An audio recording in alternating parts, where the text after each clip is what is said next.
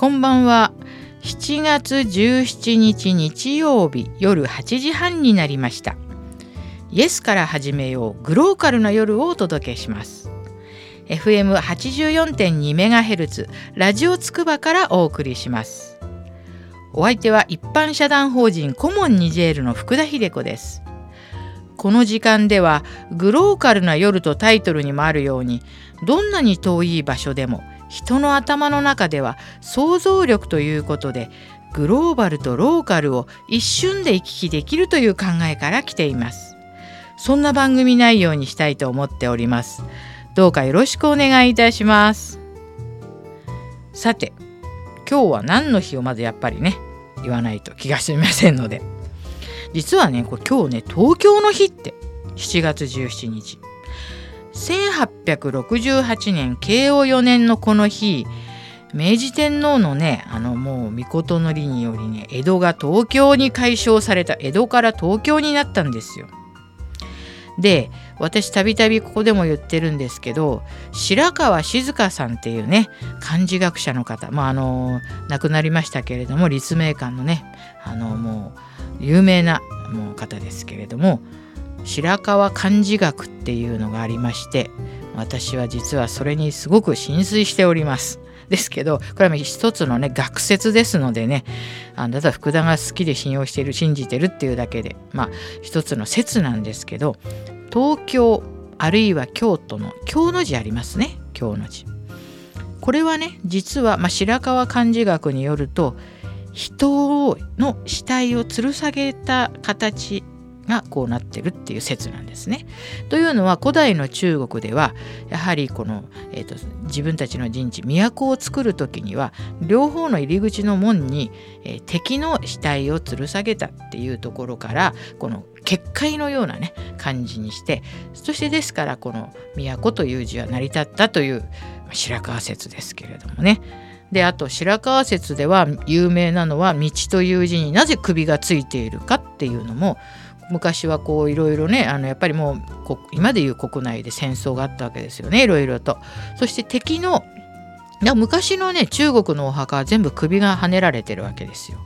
でこの敵の首を持って新しいところを切り開いていくっていうのが道の本来の意味だっていうので首という字がついているっていうのが白川説なんですね。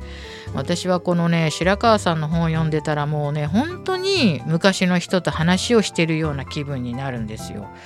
これあの本屋さんにありますのであの自分のね名前の字はどういうところから来てるのかという感じねそういうのを調べるんでもいいと思いますよ。あの一つの学説でこれ非常に中国の学者からはいろいろ言われてますけれど自然で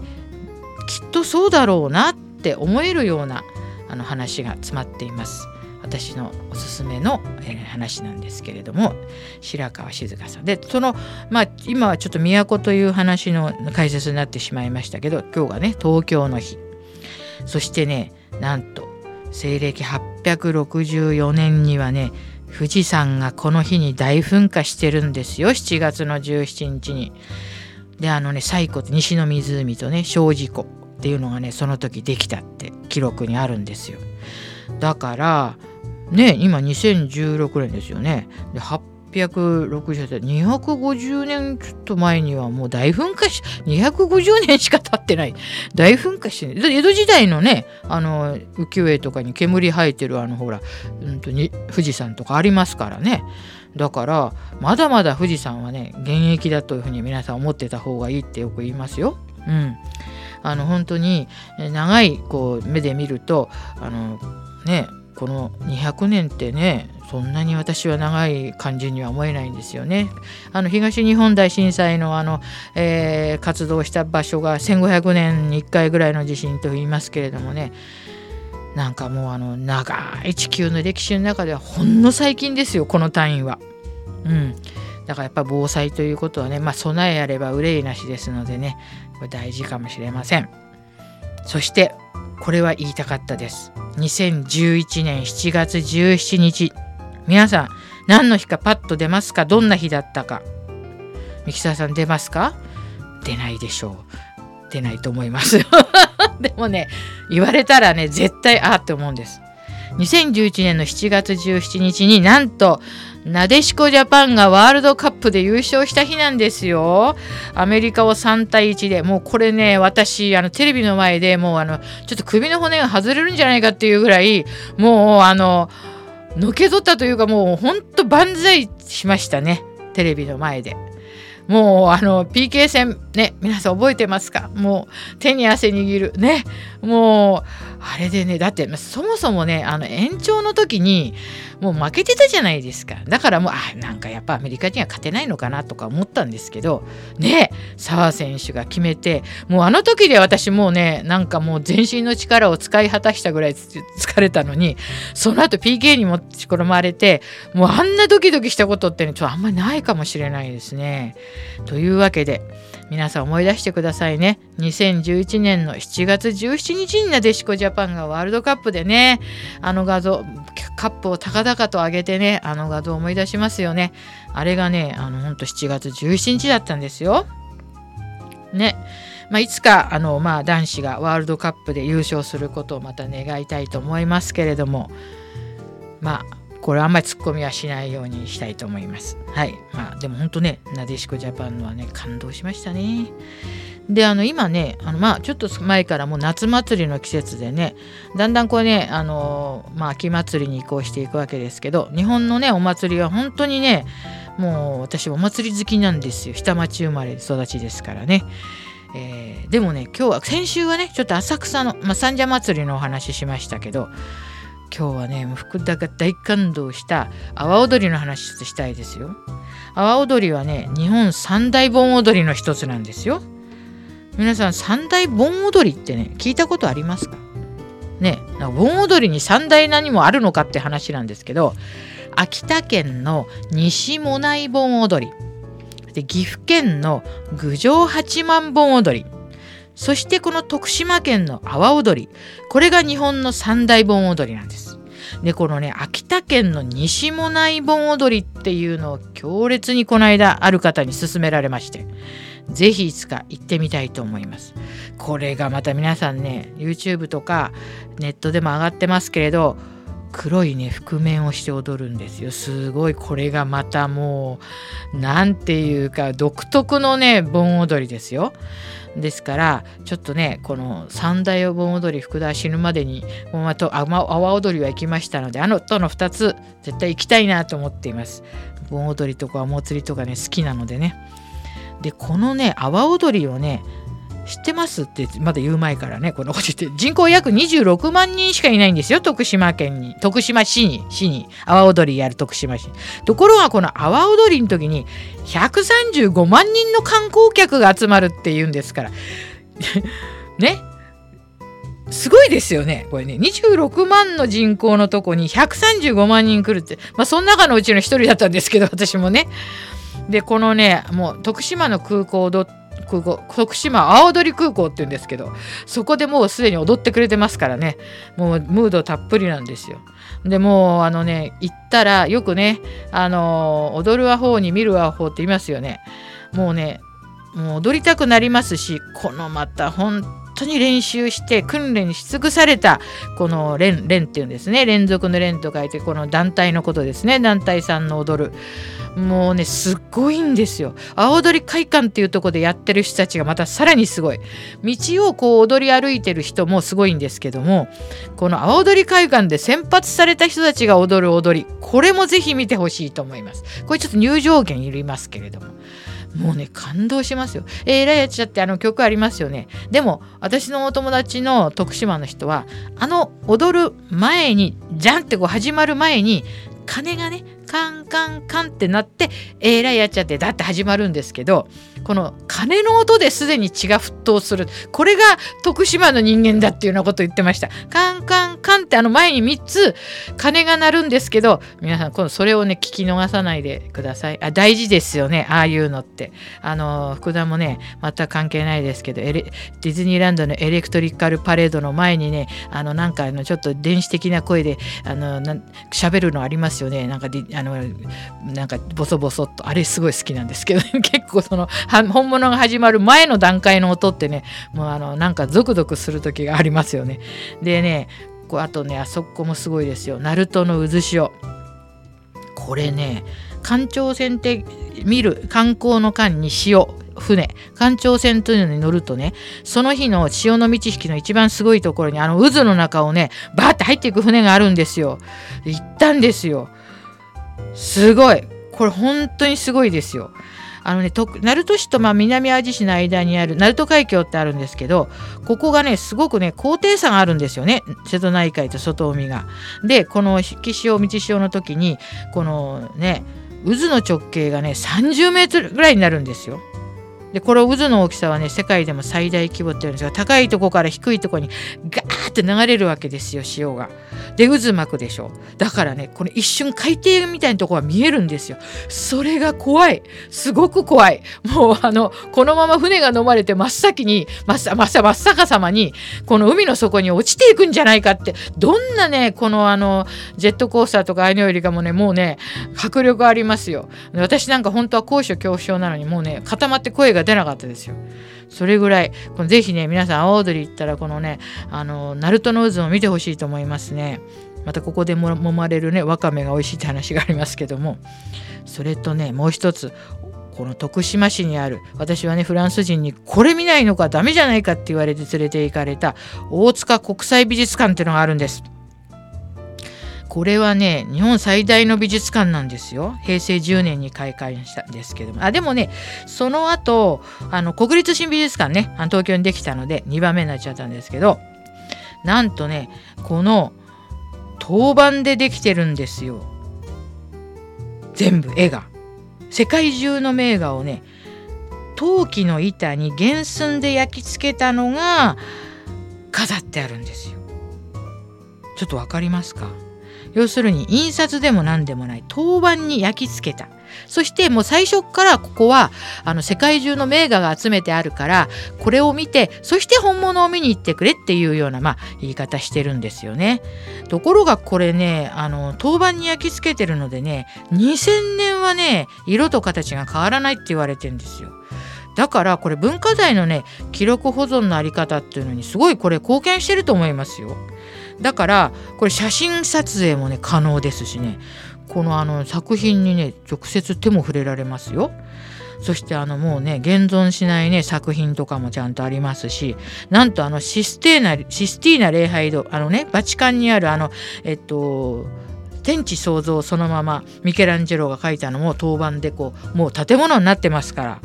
これがだからシスティーナ礼拝堂並みのもうすごいもっとすごい迫力ですよ。あのね衆議院のこの地元のね後藤田正純さんっていう人と水野真紀さんがここで結婚式したんですよ。そしてあのね横綱の白王もねここでと披露宴やってるんですよね。とにかく素晴らしい美術館ですのでもうね世界中の名画が一度に見られます。ピカソも世界中にバラバラバラバラにあの飾ってあるものが一堂に見られます。これね、ぜひ、あの外国人もね、ものすごくね、あのファンが多くて、なんかね、面白いですよね。複製なんだけれども、これだけ人が来るという、この、えー、ね、もう、このあなんか将棋もやってましたよ。このこの失勢な礼拝堂のとこで王将戦とかもねやってました。だとにかくあのすごい建物ですしすごいとにかく人ですのでなんかあの見に行って是非いただけたらと思います。ね今日はちょっと阿波踊りの話から盆踊りそしてちょっと 鳴門の話から徳島市のちょっとね話になってちょうどね今日行きましたのでねなんかいいなと思っています。是非皆さんもお出かけいただけたらと思います。まあちょっと一部のローカルの話は今日はそんな感じで締めたいと思います。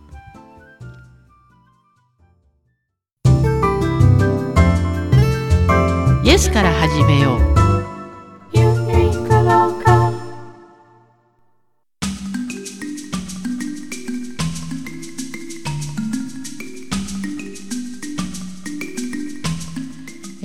先週もねちょっとテロの話からいろいろイスラム教の話になりましたけどもまあラマダンも無事一応まあ終わりまして、えー、これねラマダンやってる、まあ、友達も何人かいるんですけど非常に疲れている感じは 確かにしますね。それは日の出からねあの日の沈むまで唾も飲まないというそしてまたね日本でやってる人大変ですよ暑いでしょ？でこれねあの少しずつずれるんですけど今はねもう今も中東もアフリカも暑いですよ今の季節ですからこれだんだんねずれていくのでだからあのいつかはねあの冬に冬っていうかちょっと過ごしやすい時にラマダンになる時もあるんですけども、ま、今年はきついですね。であの以前ねこの放送でもねちょっとあの触れたんですけどロンドンオリンピックがねがっつりねそのはあの期間がラマダンに当たったのはどういうわけかって非常にイスラム教徒から文句出てたんですよねあの当時ね。であの、まあ、一応ね、えー、イギリスの見解としては偶然ですっていうことだったんですけども、まあ、ラマダンがその時期になるっていうのは事前から分かってますからだんだん移動はしていきますけどね非常にこの時はね辛かったと思いますね選手もあのイスラム教の選手は。でもまあそうやって旅にした旅したり妊娠したり病気したりしてる人はしなくてもいいということですので、まあ、オリンピック会場に旅をしてるというふうに解釈すれば別にしなくてもいいんですけれどもでもね日本にいわゆる旅行に来てるというか日本に滞在してるイスラムの人たちはほとんどやってます私が知る限りでは。やはりこれはあのイスラム教としては必ず参加したい聖なる行事なんですね。でこれが終わると、まあ、ラマダン明けのお祭りがあるわけですけどそれも非常にね盛大です。やっぱりあのみんなね1ヶ月よく頑張ったって言ってみんなでね飲んだり食べたりしてまあお祭りですからねすごくいいと思います。えー、そしてねこの一連のテロでよくあの報道される、ね、例えばこうシーア派の本部なんかその地域を狙ってやったとか皆さん聞いたことあると思うんですね。スンニ派とシーア派こうイスラム教徒のこれはですねもう本当に昔からこの2つが対立しております。ですから、まあ、それはね確かに同じイスラム教同士なんで殺すのっていうみんなまああるんですけどでももうこの対立がもともとありますのでねもうそのイスラム教といってもこの昨日今日分裂したわけじゃないわけですね。ですがこのぐらいはちょっと一応知識としては皆さん覚えておいていただきたいっていうふうに思いますね。あの要するにねシーア派っていうのはイスラム教のこのムハンマドっていうもう、まあ、神様で一番教祖ですよね最初のイスラあのイスラム教を作ったその人のこの息子直系いわゆる